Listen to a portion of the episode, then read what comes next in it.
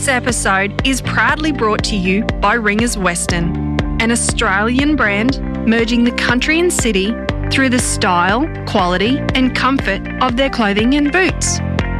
Ringers Western, sticking together.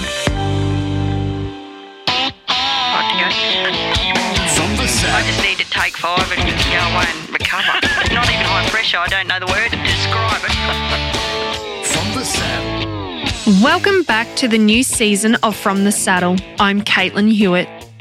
You're going to be noticing a few things done differently throughout this season. I'm so proud of all the things we have accomplished as a team so far, but from little things, big things grow, and with that, I'm excited to welcome Ringers Western as sponsors for this first and the next couple of episodes.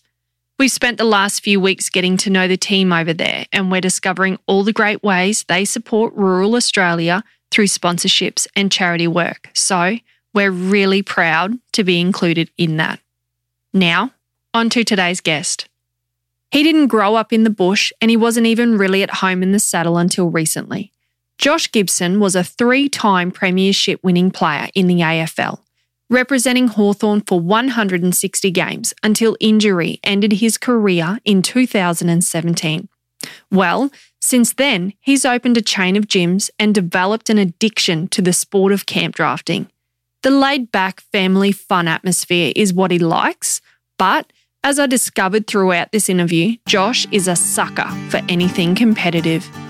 Josh, thank you for joining me. I understand that you are very, very busy, but we are really excited to have this chat with you and get to know Josh Gibson and the life that you live.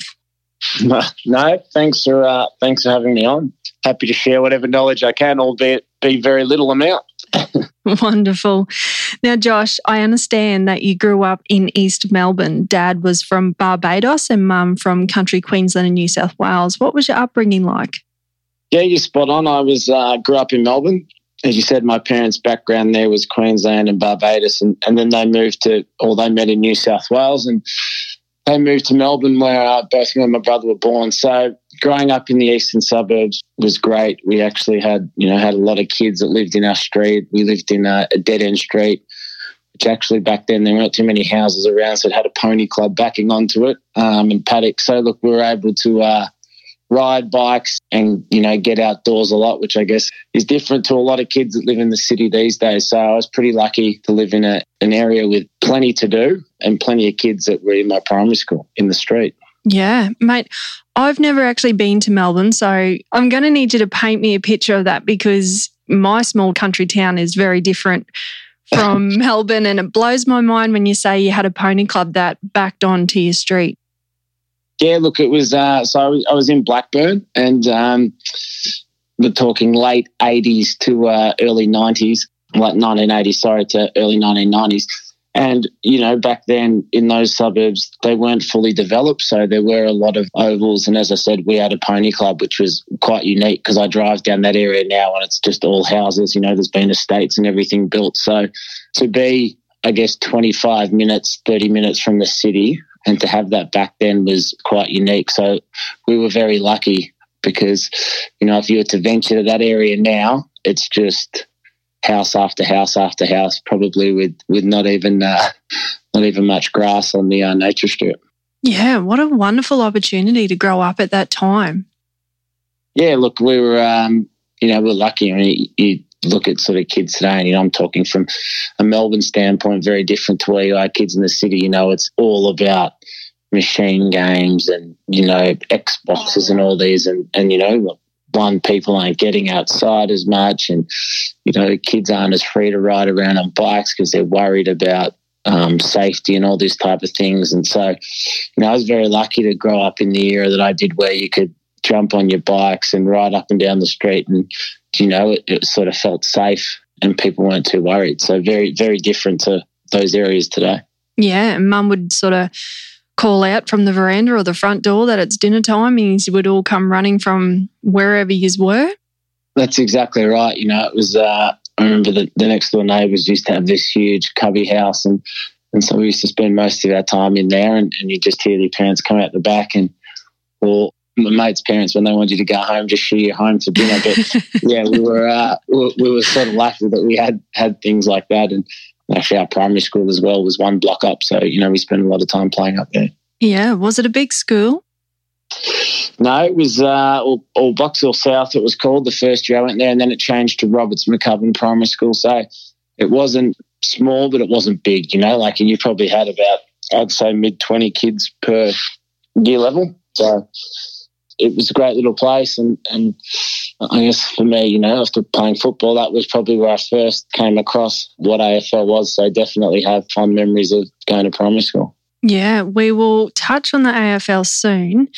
So, with Pony Club at your back door, you did some horse riding when you were younger. Is this where it all started? Despite there being a pony club at the back door, I never ventured to that one. so, look, um, you know, mum and from Queensland and, and living uh, rural out there, she grew up riding. My grandma lived in Bowral, where I, um, you know, I used to spend every school holidays going up there and, and being on a, um, you know, they had a kids holiday program, horse riding adjustment, and, and, so I did a lot there. And and out towards Yarra Valley, past where I was living, um, there are a lot of piney clubs out there. So I started at a place called Tandyvale, which is out that way, and it, it's still there today. So um, that was where um, you know my first encounters with uh, with horses really started. Was it an interest that you had, Josh, or was it more so mum did it, mum wanted you to do it?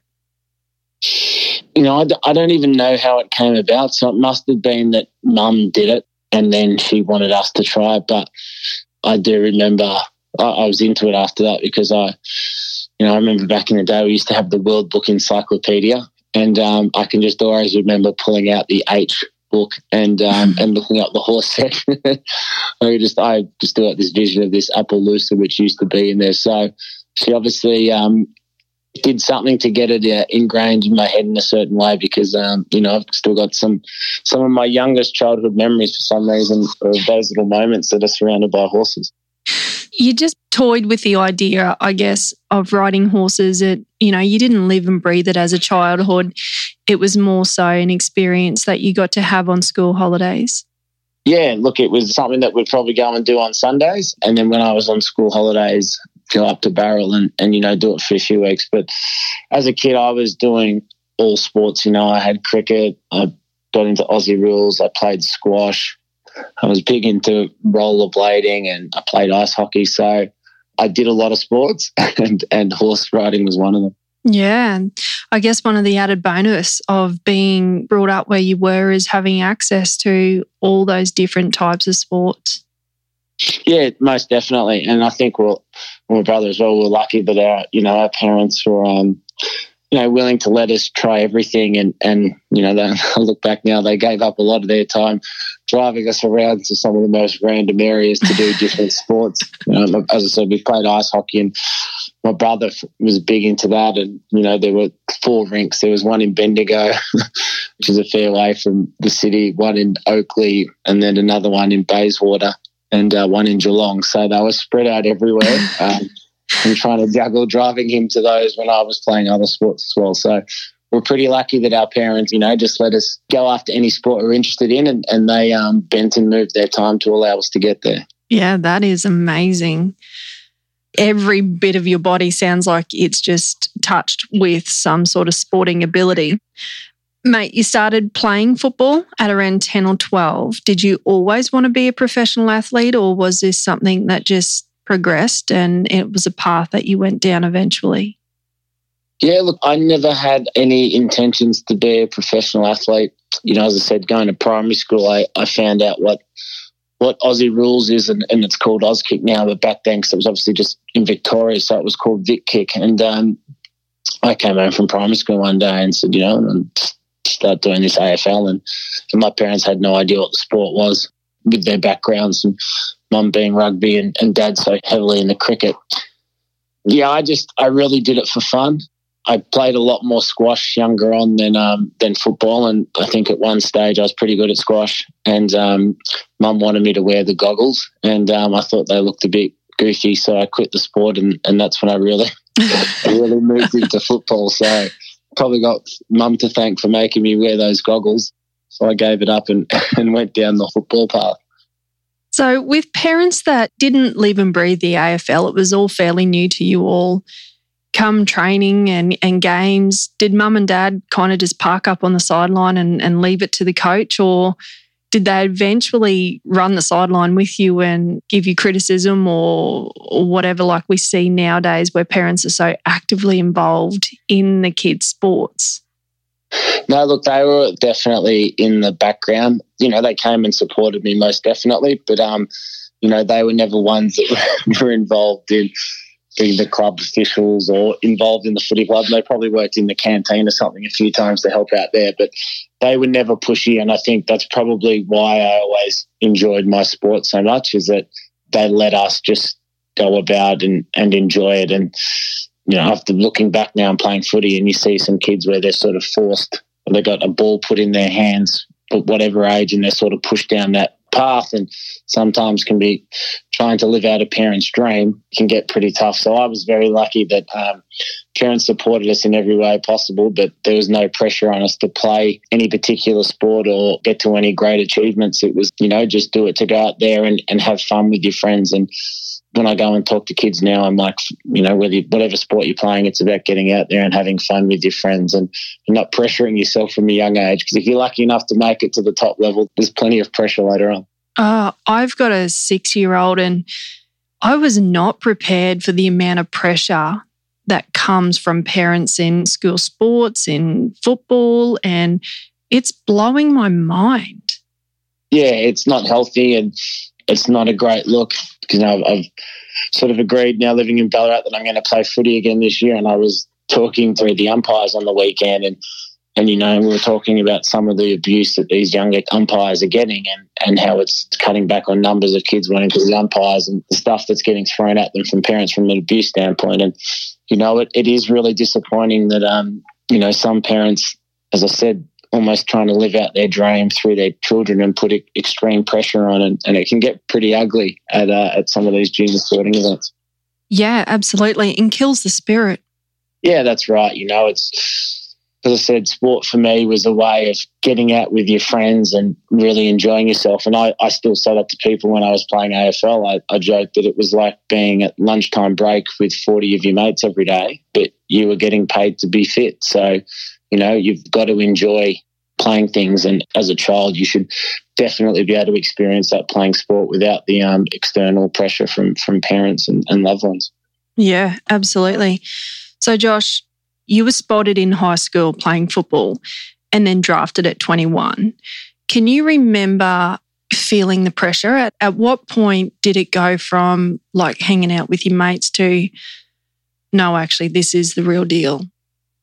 Yeah, I think um, when I was in year 12, so I was I was young in year 12, I was 17, and I went to a private school and, and they used to select the side based off all the schools, you know, the sort of team of the year. And I made that and we played against the other private schools and, and I happened to play on a guy that was touted to go in the top 10 draft that year and played pretty well on him. And from there, I sort of got invited to a draft camp, and then things started getting pretty serious. And the next year, when you're, uh, you're under 18s and you want to get drafted, I think that's when you start feeling pressure, um, pressure to perform. Are there going to be recruiters at the game? Are they watching me? You know, all these things that you start feeling, and to not get drafted is pretty tough.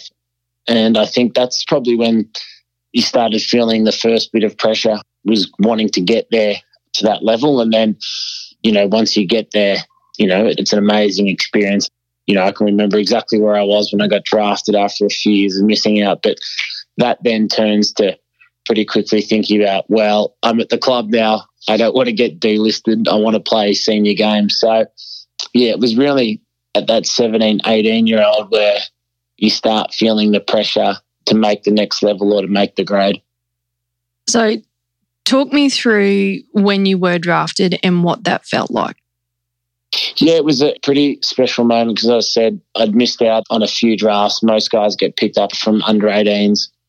About 90% of guys in Victoria, and I didn't get picked up there. And I went and played in the VFL for two years, which is the reserve grade for the AFL. So if you don't make the AFL team on that weekend, you go and play with your reserve side. And I played for Port Melbourne, who was aligned with North Melbourne, and my goal there was just to play better than the North Melbourne guys that came back. And after finally being there for two years and training a few pre seasons and getting through, that I can remember they picked me in the rookie draft. So there's 45 guys at the club. I think there's 42 players, and then they draft three rookies. So you're not on the senior list, but if someone gets injured, you're able to go up and be elevated to play. So I was just in by the skin of my teeth, but um, yeah, I can remember I was filling my car up at a petrol station on um, Punt Road in, in Melbourne, which is a you know pretty main road, and and I was actually training with North Melbourne at the time, and the recruiting manager called me and said, "Oh, we're just about to pick you up with uh, pick number seven in the rookie draft," and um, very proud moment um, being able to call my parents and, and tell them that I finally got there. I I reckon your mum would have been so proud. Yeah, no, she's always been a great supporter we always laugh because as she's sort of learnt more about the game, she sort of got a little bit louder. She understood what, what's going on out there. Um, but we, yeah, we used to laugh because there was, I remember as a kid, you know, you played 50 games and you used to get a banner, you know, a paper mache banner or whatever it was that they'd put together, crepe paper, whatever you call it. And um, it was a big deal to get to run through a banner like a, a superstar. And that was the one week you got your game filmed, and, and I can remember mum trying to film it, and she's trying to cheer at the same time. But yeah, it was quite funny. So I think it was from that moment on she started working out what the game is about. But they've um, they've always been great supports, and I was I was really happy to um, to make that top level. You know, because they make sacrifices. As I said, I was still having a crack after I'd finished school and was studying and you know, they let me defer uni for a year and probably supported me a bit to keep chasing what had become a dream. So, you know, very, I guess, indebted to them to allow me to chase something that I wanted to do and, and ultimately get there. Yeah, that's amazing. So, excitement, you know, the clouds lifted, the pressure's sunk in. It doesn't stop there. Obviously, a lot of sacrifices are made, like you just said. As the games continue and the years pass on, the pressure still stands. Did you find the pressure would sometimes cloud your passion? Yeah, that's a really good question. There is so much sacrifice, and we always used to talk about the difference from a guy coming from the country to a guy in the city, and and you know to play for a team in the city that I grew up in makes it tougher because you've got all your mates there. So when it comes time to sacrifice 21st birthdays or weddings or trips away or you know wanting to travel overseas with mates and have to turn them all down it can get tough at times um, if they don't fit in with the schedule. So there is a a huge sacrifice from from that standpoint. And and I, I look back over my career which started in 2005 and finished in 2017 and and, you know, I probably played through two different time zones there where I started, there were no camera phones, there was not so much media scrutiny. Whereas by the time I finished, social media was a huge thing.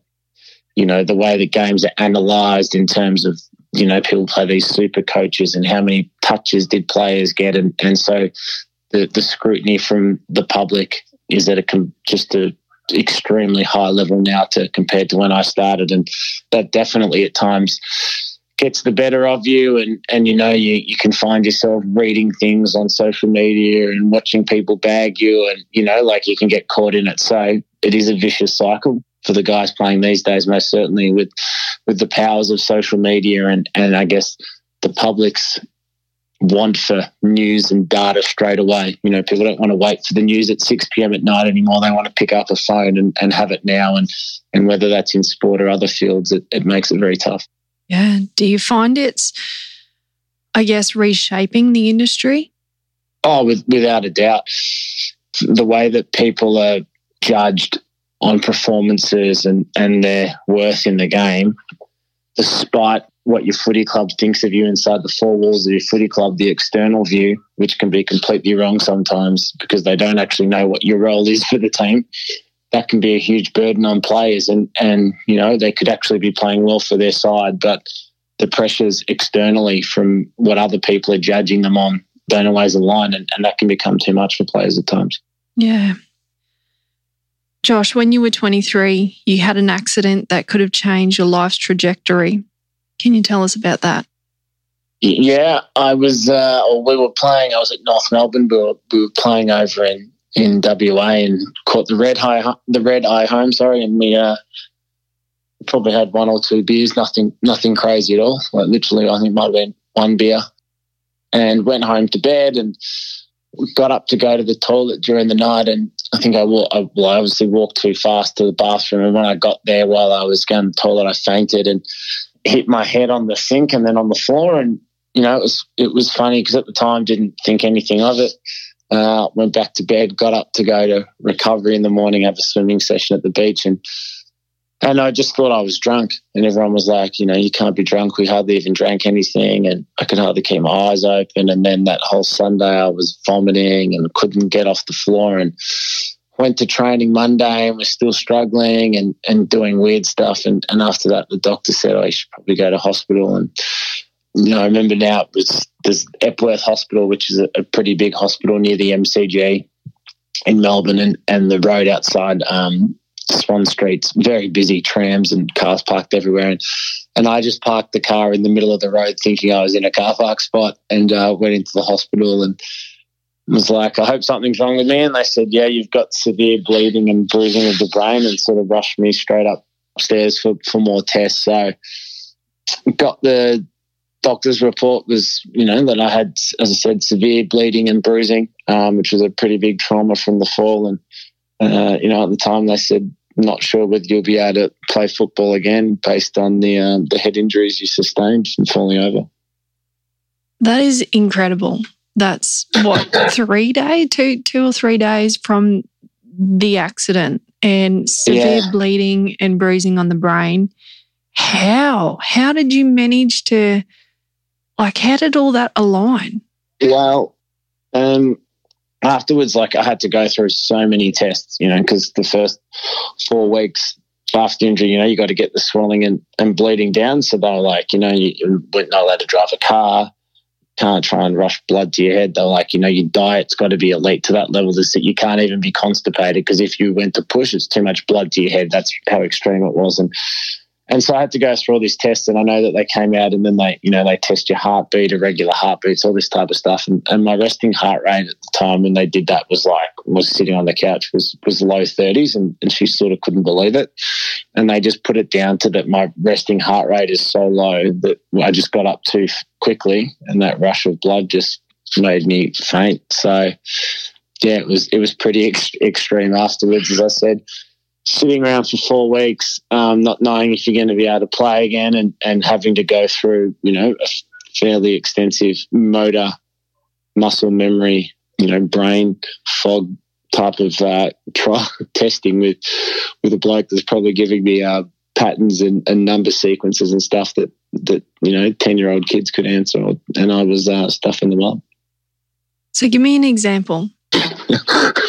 so yeah, you know, like it'd just be a piece of paper and you have to draw these shapes and see how far you could get along in a certain amount of time. And then he'd you know show me shapes and and patterns and then I'd have to try and draw them back again based off what I remember. He then I remember the, probably the well it's not funny but he'd be say something like all right I'm going to give you a letter. I want you to say as many words that start with that letter but you can't say names. And he'd go, A. And I'd be like, Adam. And he'd be like, no names. And I'd be like, okay, Andrew. Like, I just had no. I had, I was like, I was like a preschooler. And, you know, it, as I got better and got better, and, and, you know, that was one of the things I had to tick off to play again. And, you know, it was pretty daunting just working out if I'd, you know, get the, the motor skills back to, to answer question of name something that starts with A that's not a name. but on a serious note, Josh, sitting there, can you remember comprehending what you had to do and then not being able to do it and getting frustrated, or or was it all a bit of a blow? Yeah, probably the frustrating thing was, you know, he'd show me a, a pattern, you know, so it might be like a black triangle with a dot, and then you know a sequence of things, and then having to go, okay, now draw it, or flip another one and be like, okay, which one was it, and just not being able to answer it because I was sitting there, I felt normal, you know, like it wasn't like I'd just woken up from a coma and couldn't really do anything. Like I was, I felt fine. I just had no ability to sort of remember things.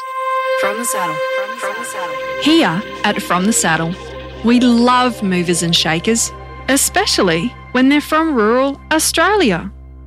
Picture this a few ringers sitting around a campfire in the Kimberley after a hard day in the yards, frustrated by a lack of durability and quality in their clothing. Determined to do something about it, they decided to fix the problem themselves. From back then in 2012 to today, the Ringers Western Range has expanded to meet every dress need from dusty cattle yards to corporate boardrooms and everything in between. Ringers Western, sticking together. From the saddle. From the saddle. I just, I'm like, I am sitting here with my mouth open, completely shocked, and and trying to sort of put myself in your position because at 23 years of age, most 23 year olds are out, you know, night clubbing. You know, they work for the paycheck.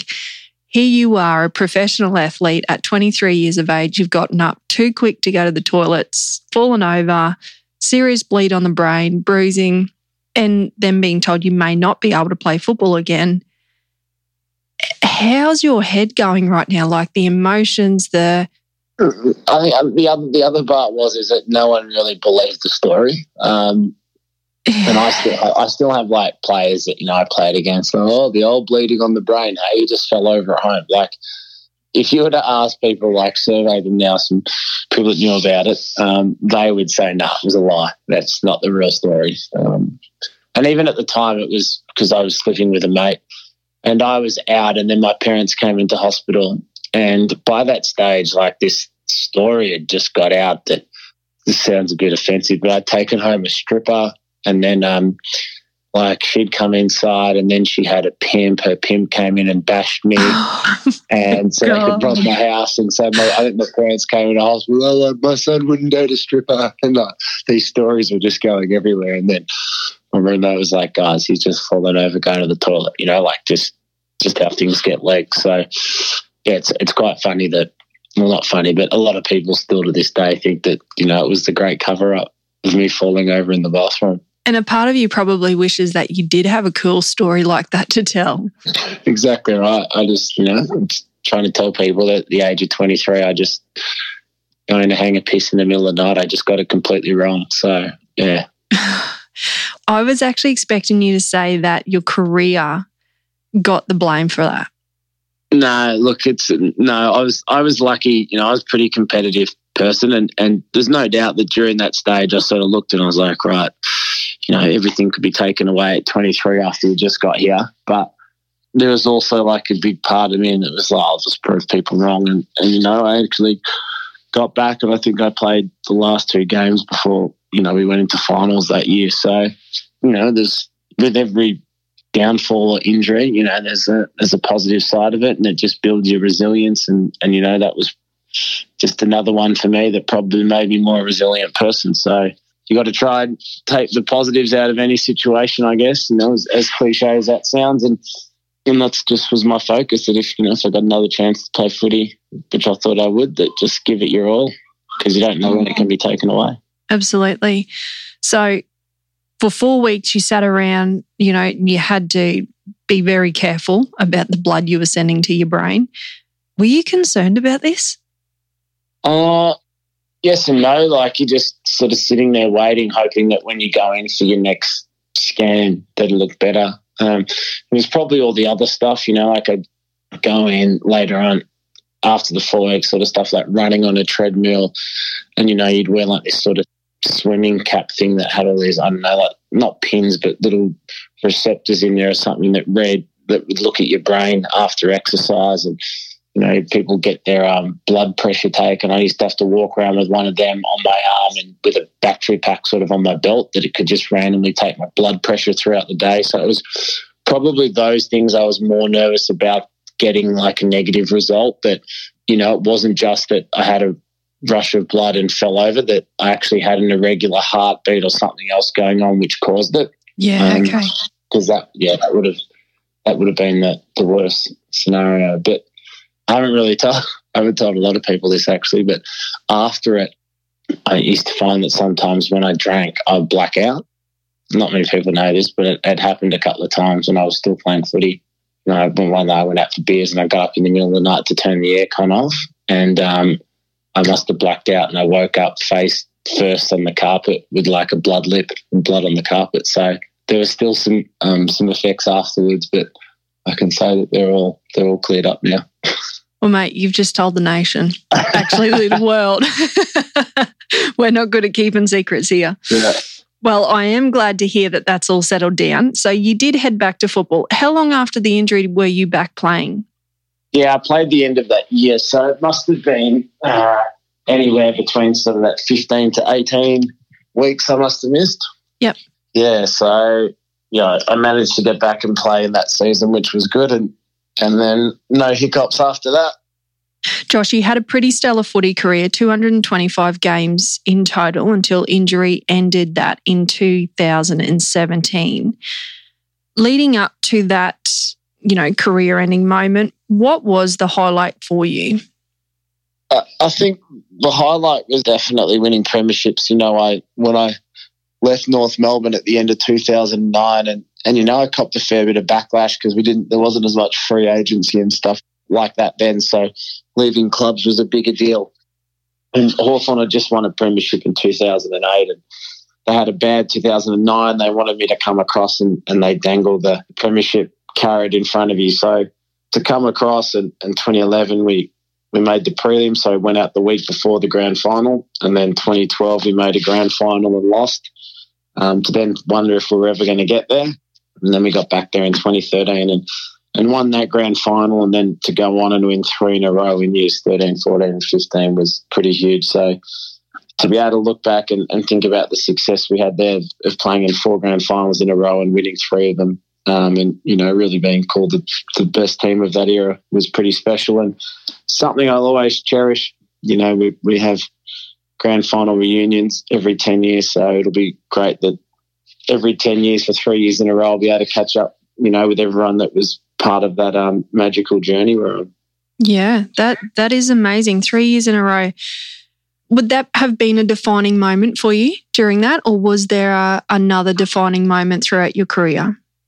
Oh, look, I think that was a uh, that was a pretty special time. You know, to play with the elite of the elite, and you know, I ended up, and we certainly don't play for individual awards, but you know, you play for premierships. But I was lucky enough in two of those years, 13 and 15, to win our best and fairest. So to be Hawthorn's best player that year. And, and, you know, they say that if you can be the best and fairest in a premiership team, then, you know, it's one of the great awards. So, you know, now that I've finished my career and we had that team success, being able to look back on some of the individual accolades as well and, and cherish them is pretty special.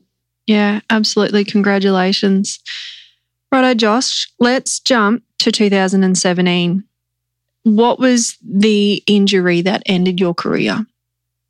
So I I had um, you know a few groin issues during my career, which I tried to manage and and they and they were pretty good. Um, and then just towards the end of 2016, and they flared up a bit, but they were actually going really well in preseason for 2017. And I remember meeting with the coach, and he's like, you know, you can play for as as long as you want because your body's in great nick in terms of everything else and I was having a really good preseason, and and um, I can't remember how it happened, but I must have I did something in a game, slipped or moved, which injured it again, and you know from there I was sort of just battling and, and playing with it for the start of the 17 season, and then it was about round 10 I um, injured it again in a game, and I just knew that that was probably going to be it.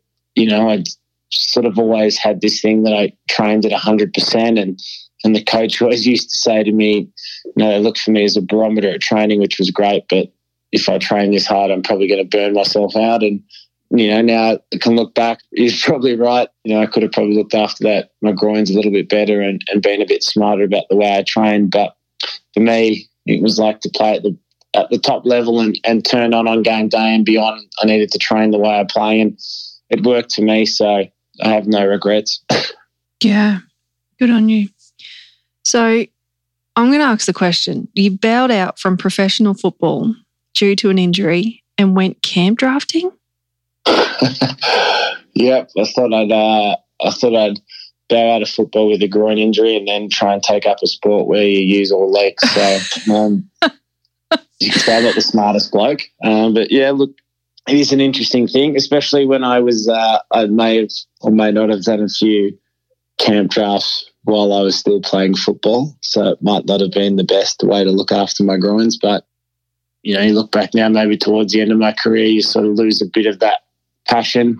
It becomes a little bit harder to go to training or you start getting other interests. I'm not sure, but, you know, for me to probably go and be riding horses and, and you know, did a couple of camp drafts while I was playing footy maybe says that it was my time to finish up because I, I wasn't as invested as I once was. Okay. So step me through this. How and why camp drafting? Um, yeah, that's a good question. Um, I just, I think it was about maybe 2015 or 16. I um, just started riding again a little bit, just with friends, a bit of fun. And, and I was like, I, I think I'm going to buy a horse. And down towards, spending a lot of time down towards the country, down towards Daylesford, Ballarat Way.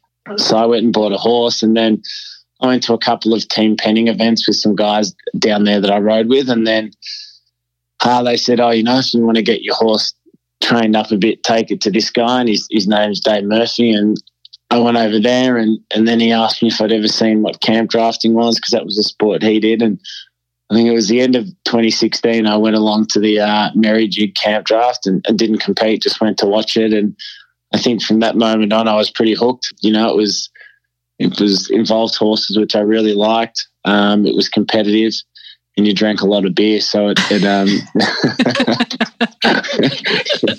it really did it really did tick all the boxes. The only box it didn't tick was it needed a lot of leg work, and, and obviously I had banged up groins. But apart from that, you could drink a lot of beer and, and you know maybe your groins felt better because you couldn't feel them. So I, uh, I, I I got into it then, and and um, probably I should have done it while I was playing footy. You know, when I was making more money because uh, yeah. I just feel like just it's not a cheap sport. Nah, I uh, there's a funny story that must have been the start of 2017 when I did a draft and I was just riding in the encouragement. I think I finished fifth and they they gave me a uh, an envelope with my winnings, and I was like, okay, well, you win money here, and I opened it up, and there was a there was a check in there for Bendigo Bank for eight dollars sixty. I was like, oh, okay, but, you know, not that I had a super expensive horse, but you think about, you know, transport and horse and yeah, all the things that you do to win eight dollars sixty. I was like, oh god. hey, look, it all adds up. It does, but um, you can't put a value on having a good time. Absolutely. So, Josh, what was the horse you bought? Was it trained, or what did you go looking for? Yeah, it was a, it was a stock horse. So it was from a guy that drafted. I think all of his boys used to breed a horse and, and get it broken in and, and then get it to sell it. So I think I was I think I was one of the boys. Um, first paychecks when he was eighteen or nineteen. So um, I'm glad the money went to something good, like at the local pub where he would have spent it all. but um, yeah, it was. Uh, I can't even think his name was. His name was JB. He was just a uh, black stock horse, so he was great to learn on. And you know, he's actually gone on to someone now who's who's learning and, and getting into riding. So great experience. You know, got to do a lot of cool things and, and learn things on that horse, and, and that was the start of the camp drafting journey. Did you find the transition to be hard or easy? Like you've gone from the spotlight where you're scrutinized, you're judged, to a sport where probably no one or not many people know who you are and realistically probably don't actually care how many hundreds of games of football you played and however many in front of however many thousands of people. Did you find that to be a breath of fresh air or a challenge in itself? Well, it's funny you say that because at the start, when I was with Dave, we were sort of looking at a program to to start doing some drafts, and we contemplated going doing drafts in New South Wales because you know no one follows AFL there, but drafting in Victoria because a lot of people love footy in the country and because Hawthorn was so successful, I had a lot of eyes on me, which made it worse. Um, okay. Um, because you know I couldn't just I couldn't just go there and find the radar to be oh look that's that Josh Gibson bloke who used yeah. to play football, and I often and I've I've said this um, to people now. I was like, put me on the MCG in front of 100,000 on grand final day, no worries.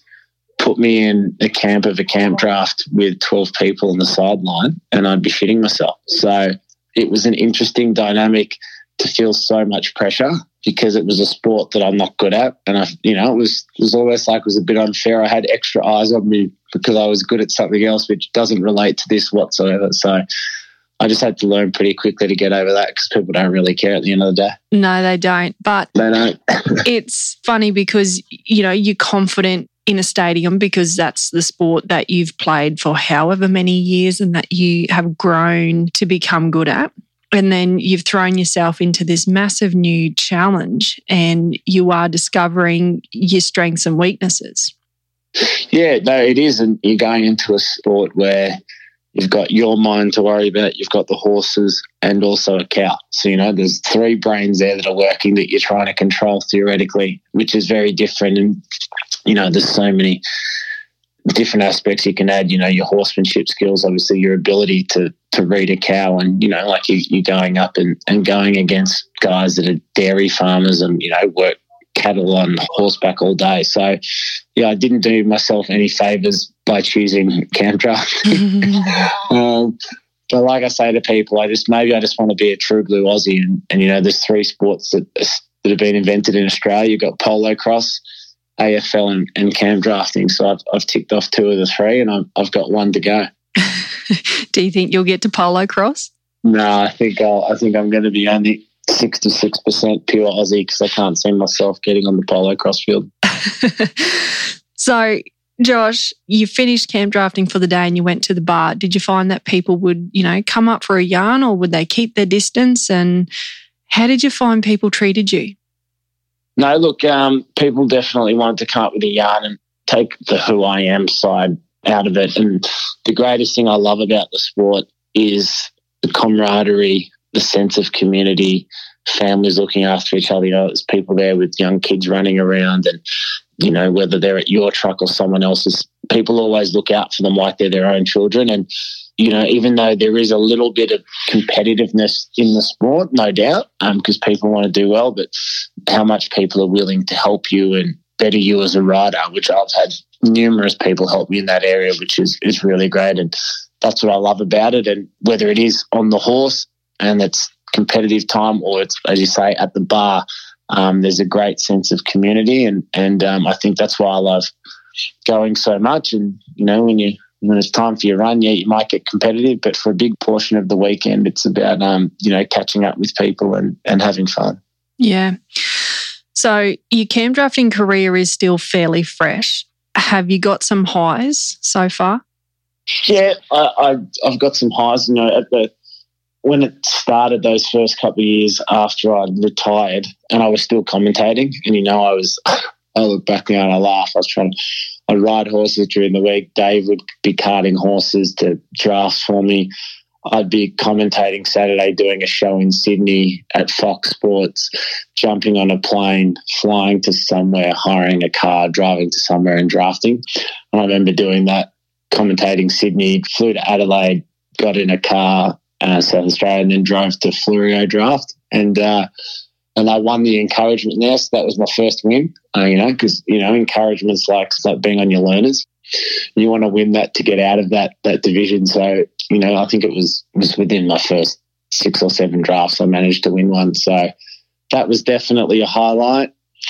I think after that, you know, having a draft with some of the bigger boys, I've only got maiden horse at the minute, but whether I've been in maiden or novices or opens, um, to win a few ribbons in novices has been pretty good. And this year was probably the first year I've had a crack at doing a 10 or 11 drafts this year. So to win a few ribbons, a few seconds, no more blue ribbons yet, but to be improving and I guess even people coming up and say, geez, you improved so much, that's that's all I'm after. Um, you know, as a as a competitive athlete, I'm always hungry to improve. So as long as I see improvement, I'll always keep showing up.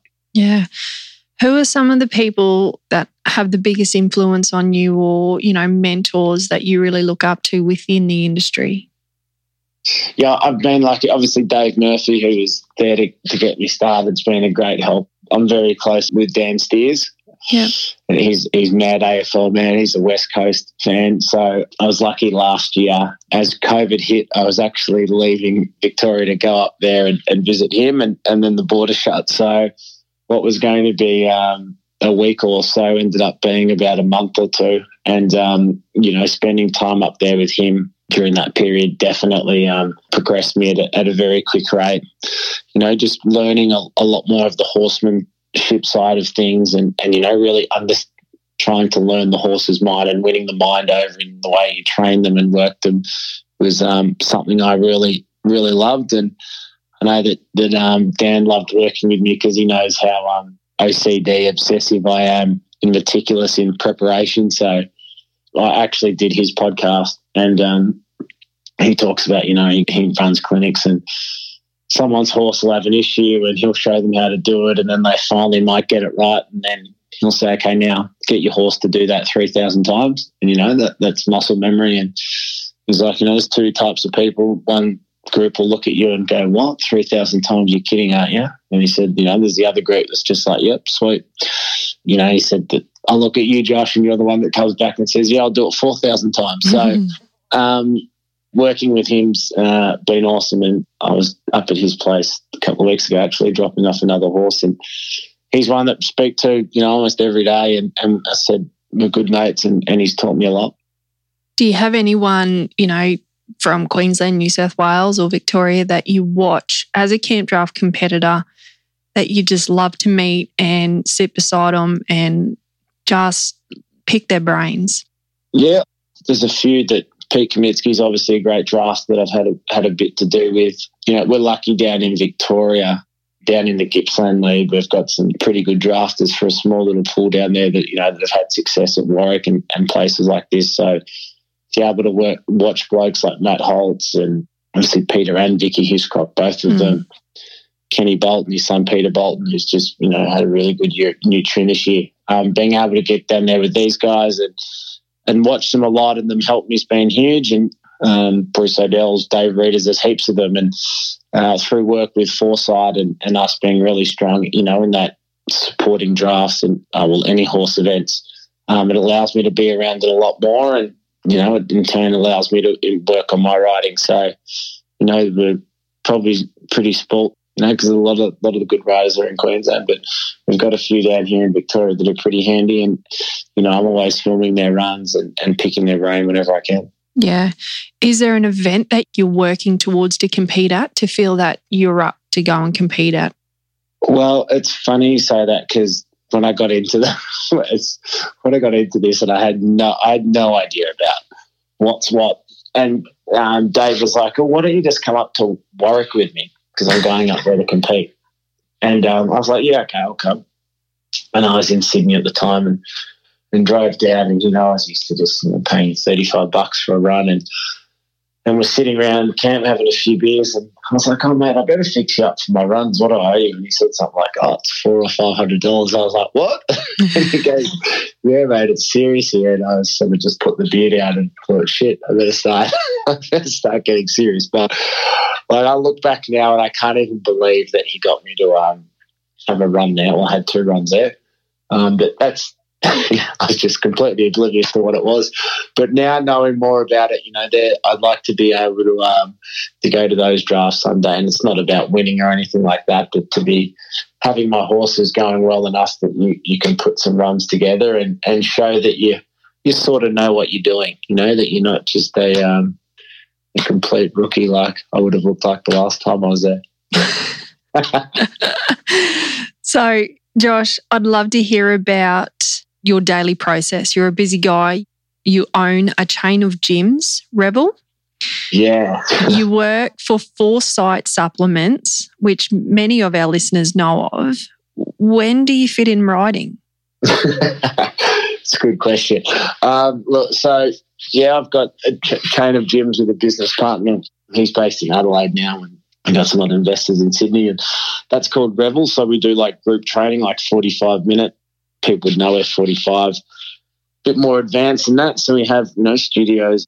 They're all across Australia. I'm not going to name all the places. So I used to do a lot of work in that. I've handed the reins over to that and, and letting my business partner run them, um, Ben, and, and I'm just becoming a silent investor because my time is uh, taken up with with stuff at Foresight. So um, obviously that's a pretty amazing company that my in-laws started and have owned from the get-go. So I'm really entrenched in, in working in that now and working with them on on really taking it to the next level because it's a pretty phenomenal product that I'm sure a lot of the listeners, as you said on this, will know about, and you know the science behind it's unrivaled, um, and the clinical trials and all that. So that takes up a lot of my time. Um, when do I get to ride? Uh, well, I try to get up at about four or so in the morning, get riding in, go to the gym, then go to work, and then um, depending if I've got foot, I've got footy training at night, um, or I'll ride at night. So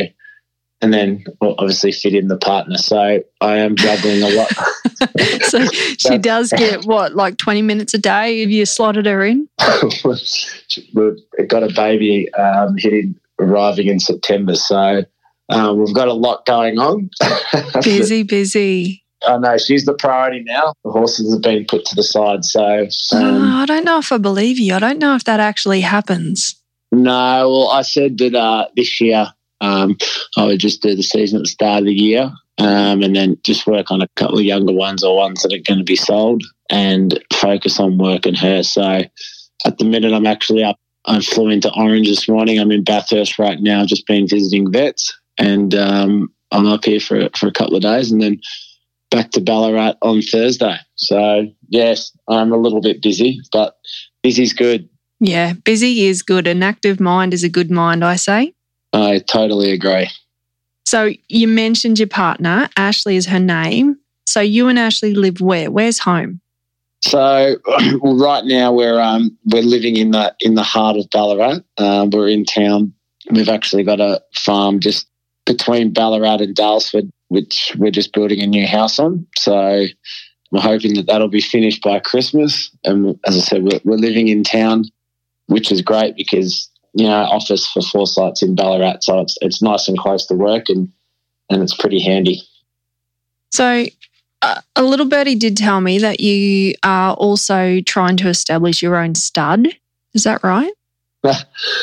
well, you know, we've we've got a, I think we're just under two hundred acres, and then we've got a, another property of some more land. So, you know, every camp drafter wants to have cattle to work on. So, look, we're just going to play around and, and have a little bit of fun and, you know, a bit of a breeding program with some Angus down there, which would be good fun. Just another hobby, you know, just just something else to do. Uh, yeah. But no, I think, it, you know, we want to have some stuff on the farm and, and can't just be horses. And um, so why not? Why not? Absolutely. Why not? that sounds great, Josh. I have thoroughly enjoyed getting to know you today and hearing about your journey. I do thank you for taking the time to share that with us. And I do hopefully one day look forward to meeting you in person. That would be great. So thanks for having me on the podcast. I hope this episode lived up to everything you wanted it to be. um, no, it was uh, it was great. I appreciate it. No worries. Thanks, mate. Thanks so much. Thank you to our episode sponsor, Ringers Western. I'm Caitlin Hewitt, the founder and co host of From the Saddle. I started this podcast a year and a half ago because I knew important stories from rural Australia weren't being told. We hear stories of triumph and tenacity, heartache and loss from rodeo riders, outback ringers, cattle traders, bronze sculptors, and more. From the Saddle is an independent podcast. It's just us telling stories that matter to our community, and we are so stoked that nearly 100,000 people have joined us for the ride. We're looking for partners this season to help tell these stories because we think they're worthy of being told. They're a part of our history and possibly our future. If you're interested, we'd love to hear from you.